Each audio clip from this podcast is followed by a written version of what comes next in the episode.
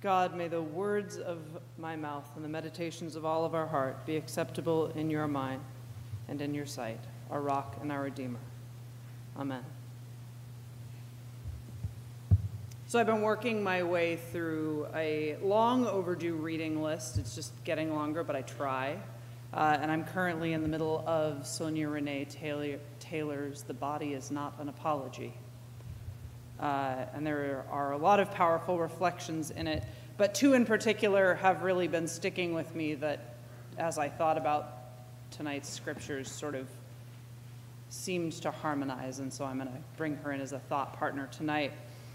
We're in the midst of Christmas, and the language of incarnation is all around us, which seems fitting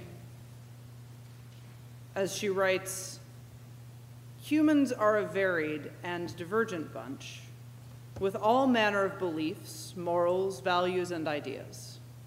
We have struggled to find agreement on much of anything over the centuries, but here is a completely non controversial statement I think we have consensus around. You, my dear, have a body. And should you desire to remain on this spinning rock, hurtling through space, you will need a body to do it. Everything else we know is up for debate. But bodies, yep, we've got those.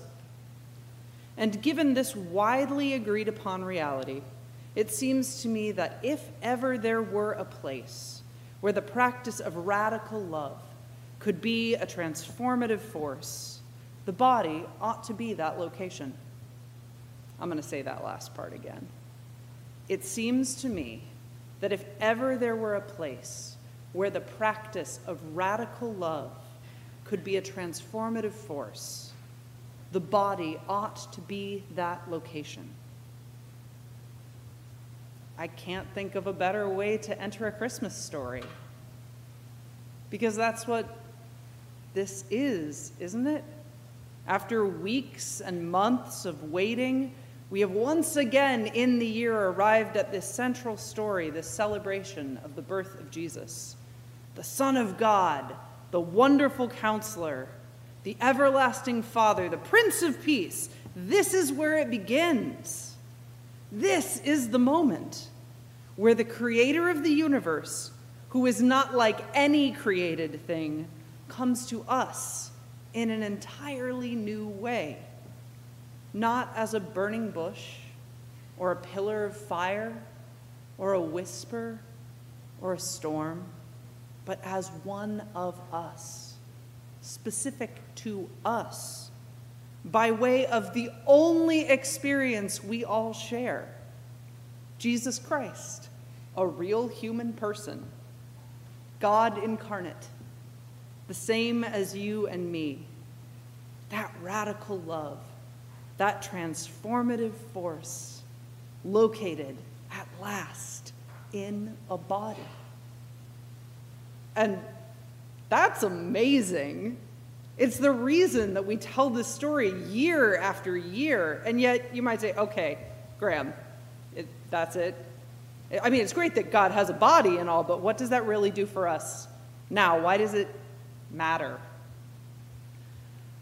Well, I think there are at least two reasons.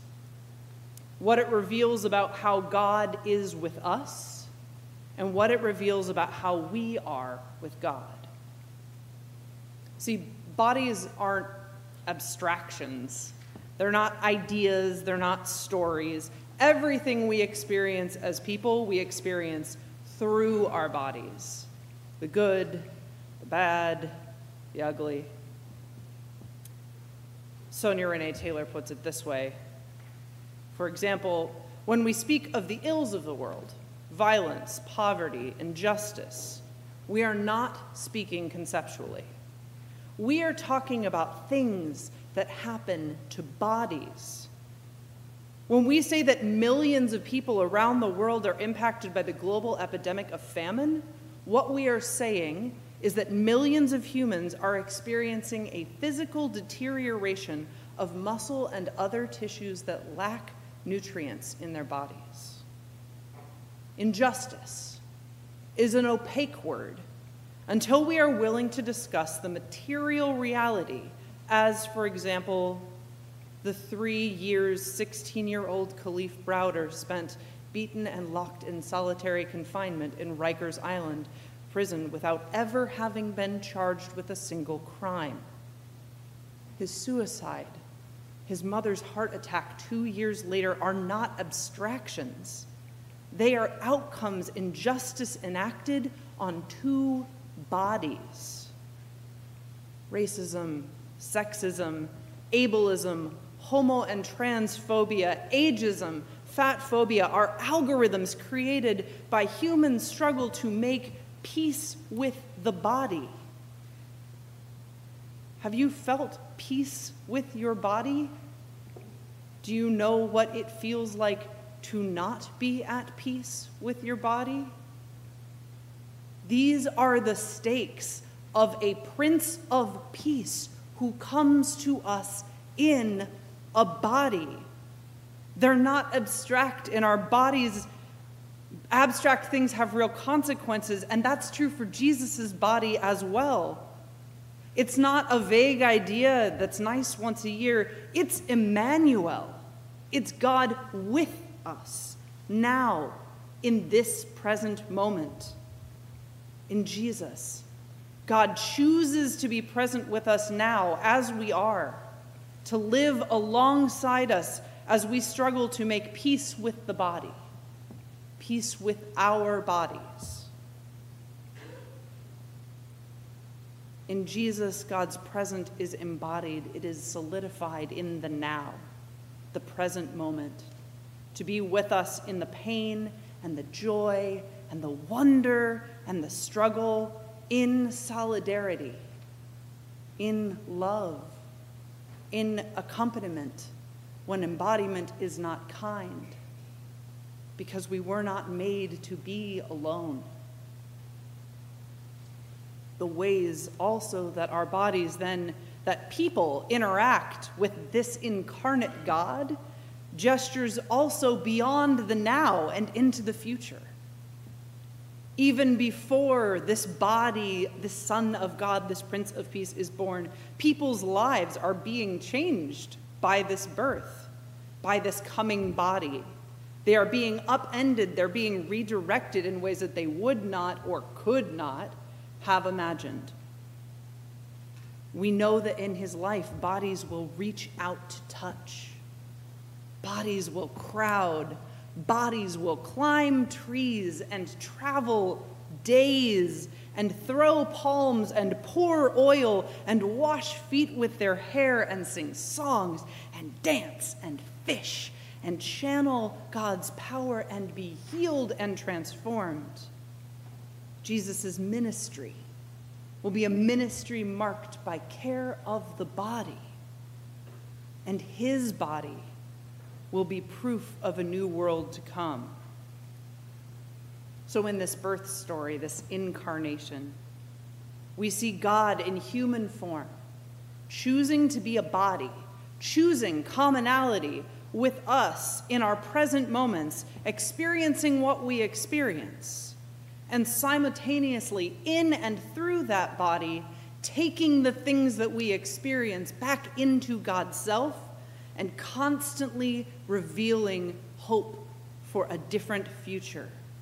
A reordering of the present so radically different that it exists beyond the scope of our understanding as humans.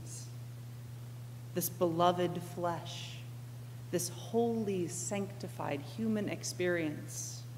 God coming alongside us, living with us in all of the beauty, all of the pain. Because to God, that body, your body, is beloved. We know, because we've read the ending, that this body of God is going to get to know all kinds of joys and pains, amazements and frustrations. And we know that that body interacts with us, the bodies around it are going to change. This body is a present comfort and a future hope, a lived testament that deals with the world as it is now and by its very presence transforms the possibilities of what could be in the future. But we're not there yet. Right now, we're at the beginning. And in this moment, tonight, in the quiet, in the stillness, in the cold and the waning light, we are met once again with that which we hope for most another body, a body like ours, bringing heat, bringing hope, bringing new life, and bringing us together. Amen.